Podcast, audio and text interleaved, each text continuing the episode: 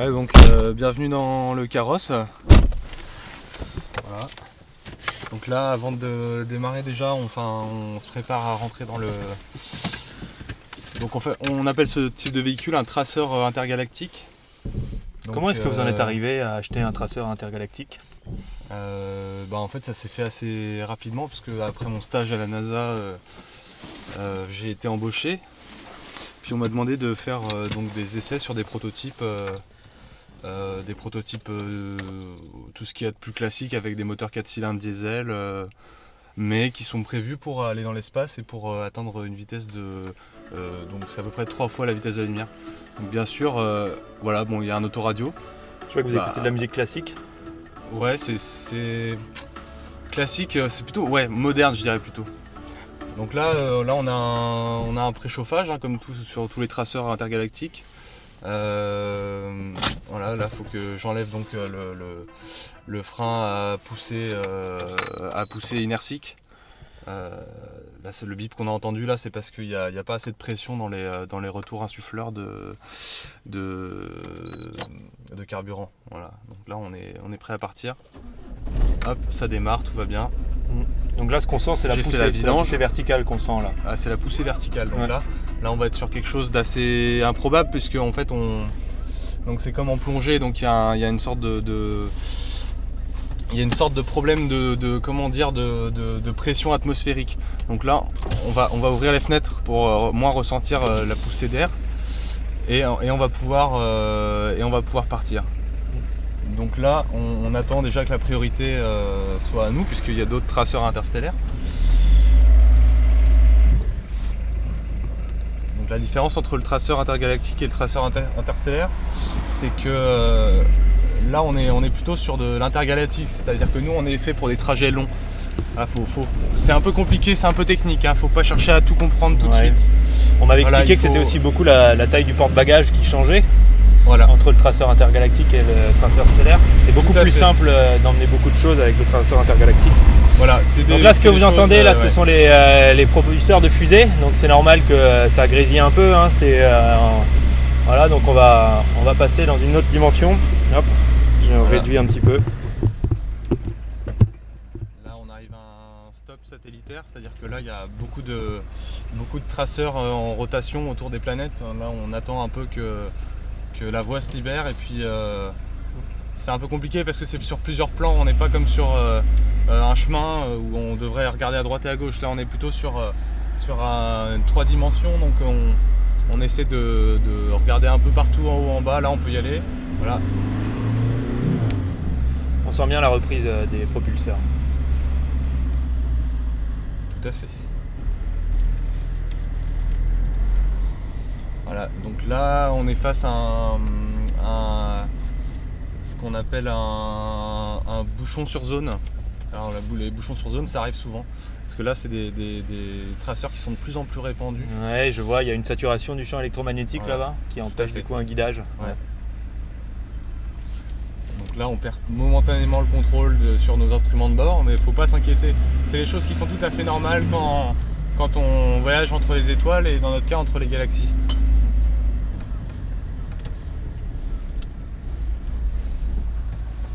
Donc là on a, on a aussi une carte hein, qui est vraiment euh, qui, est, qui est très utile pour, euh, pour tous les déplacements, pour s'y retrouver un Mm. peu, euh, parce que c'est vraiment des, des- des zones qui sont encore pas très bien visitées. Donc là on a, on a des, des, des cartes un peu à l'ancienne, hein, les, les- les GPS comme on dit. euh, les groupements pro-satellitaires, Ça, c'est le, des cartes électroniques. Pour que nos grands-parents s'y retrouvent, c'est quand même le futur du GPS. Donc là, on sent bien que c'est tactile. Voilà. tactile, il y a Tactile est quelque un, chose d'important, de un- sensible. un des gros avantages quand même de ces postes GPS, c'est que euh, en fait, ça fonctionne même en cas de perturbation électromagnétique. Et Voilà. ça, ça, ça a été mis au point par un ingénieur Ouais, ça a été. euh, s'appelait euh, Jean-Luc Michelin. Jean-Luc Michelin, ouais. Jean-Luc Michelin qui passait pour un fou à l'époque. Bah, il passait pour un fou, mais, mais il a débloqué vraiment beaucoup de choses, beaucoup d'innovations, de, de- voilà, de, de nouvelles inventions qui nous ont permis de, de développer tout un tas de choses, tout un tas de, de trajets impossibles jusque-là. euh, Et ça, c'est quelque chose de formidable. Créateur d'ailleurs de, de Michelin 2000, une des néo-startups les plus, euh, les plus importantes euh, Mm, mm. des années euh, 3000. Ah, tout à fait. Mm. C'est encore là que je vais faire l'entretien du tracer intergalactique. hein. Mm. C'est vraiment des gens fiables, des gens qui font du bon boulot, sont à la fois sur l'innovation, à la fois sur de la maintenance. Donc euh, c'est des gens, euh, ouais, des, vraiment des références euh, dans la matière. Donc là, attention, là on, rentre dans une, zone de turbulence. Donc on va entendre que là il y a des bruits qui vont être assez improbables. voilà. Là on rentre dans une. ce qu'on appelle la phase thermodynamique hein, dans le jargon. Et donc, Jamy, est-ce que tu pourrais nous expliquer un peu plus spécifiquement qu'est-ce que la phase thermodynamique La phase thermodynamique là, Parce que c'est- là- on est en. Là, on sent bien quand même que euh, on a plus de mal à s'écouter. Et on sent aussi vraiment les vibrations qui viennent un peu de tout l'extérieur euh, du traceur. Ouais.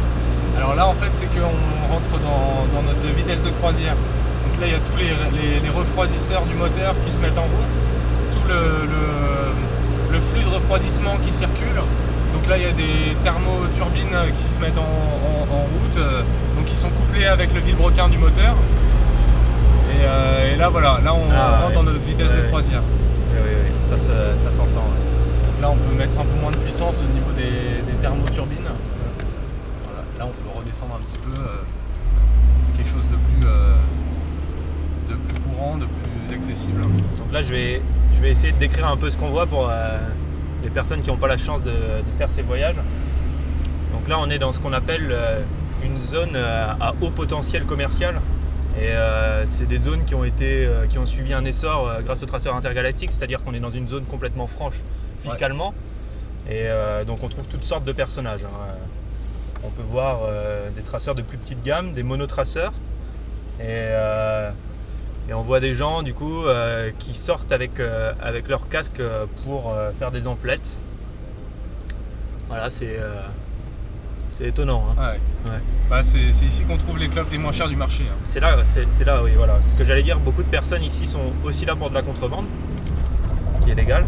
Mais euh, Donc Là, on- là, là, on a un traceur fluo là, qui, qui fonce. Ah non, qui est à l'arrêt, là, qui est en, en maintenance. il est en maintenance, c'est ça hein Ouais, c'est. Ouais, justement, c'est le magasin euh, de cigarettes. euh. Ah, mais oui, d'accord. Ouais, ça, c'est un sem- semi-remorqueur euh, automatisé. Donc, lui, il peut faire des pauses assez, euh, assez longues en fait dans les flux du trafic et puis installer un magasin assez rapidement. Il peut rester sur zone à peu près 24 heures. Et euh, ce qu'on voit là aux abords du coup de la zone à haut potentiel commercial, là, toutes ces personnes désœuvrées, c'est euh, ce qu'on appelle des clochards célestes, c'est ça? Effectivement. Ce sont des personnes qui ont perdu leur traceur euh, au jeu. Ouais. Bah ouais, ouais, je... c'est encore un peu compliqué pour moi d'en parler puisque c'est c'est des choses que beaucoup d'amis à moi ont vécu, des gens avec qui j'ai travaillé quand j'étais en stage à la NASA là, et puis voilà, c'est un peu les lois du du, célesto-libéralisme, hein, c'est-à-dire qu'on on, peut euh, à la fois faire des gros investissements mais aussi euh, tout perdre du jour au lendemain.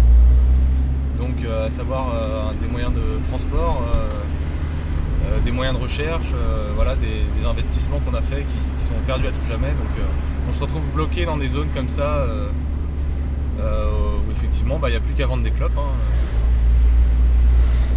Oui, et puis on, voit quand même aussi les bâtiments qui ont été mis en place euh, par euh, la coordination. On avait euh, un bâtiment qui s'appelle la faculté, qui est destiné du coup à toutes ces personnes qui ont échoué leur néo-startup et qui propose quand même énormément de, solutions d'insertion. Tu parlais de vendre des cigarettes, mais c'est pas que ça, je crois. Bah non, il y a, aussi. Bah après, moi je suis pas très bien calé sur ce qui se passe au, au niveau de la faculté, parce que c'est vrai qu'on en entend plus beaucoup parler. Maintenant, c'est aussi. euh, euh, voilà, c'est devenu aussi des flux de personnes, hein, comme euh, dans beaucoup d'autres zones de transit de, bah, de- du réseau intergalactique. Quoi. Donc Mm. c'est vraiment, c'est surtout des flux, quoi, en fait. hein. On les calcule en flux, donc c'est c'est- tout ça est déterminé par des, des, des machines aussi très puissantes qui sont là pour déterminer s'il y a de la place en formation ou pas, si, euh, si euh, les élèves sont assez performants, si les informations sont. euh, puisque les informations sont des ordres hein, quelque part, donc si les ordres sont bien compris. Et tout Tout est ça, bien assimilé quoi. tout ça est quand même financé par Monsantox, qui a fait preuve de charité absolue là-dessus. Voilà. Alors, Ah, donc là, le point rouge qu'on voit, c'est notre destination, c'est ça, on c'est arrive. tout à fait notre destination. Ça c'est. Ça- là on est au manoir quoi. Ouais, On arrive au manoir. c'est impressionnant. hein. Donc là il y a mon petit atelier aussi de, de- de maintenance où euh, je fais quelques petits trucs sur le traceur intergalactique pardon euh, moi-même puisque je considère que c'est des choses, des savoirs qui doivent être euh, réappropriés et toujours partagés. Voilà, donc là j'ai une épave pour pièce hein, pour, pour pouvoir réparer ce que j'ai besoin de réparer. C'est un vieux modèle, non? Voilà, ça, ça, c'est un vieux modèle, ça c'est le, le, le 405 BX 372, donc euh, voilà, qui a été immatriculé à l'époque. euh, maintenant c'est un véhicule de collection. hein. Ouais. Voilà. Bon bah merci beaucoup pour ce petit voyage dans l'espace. Et ben de rien.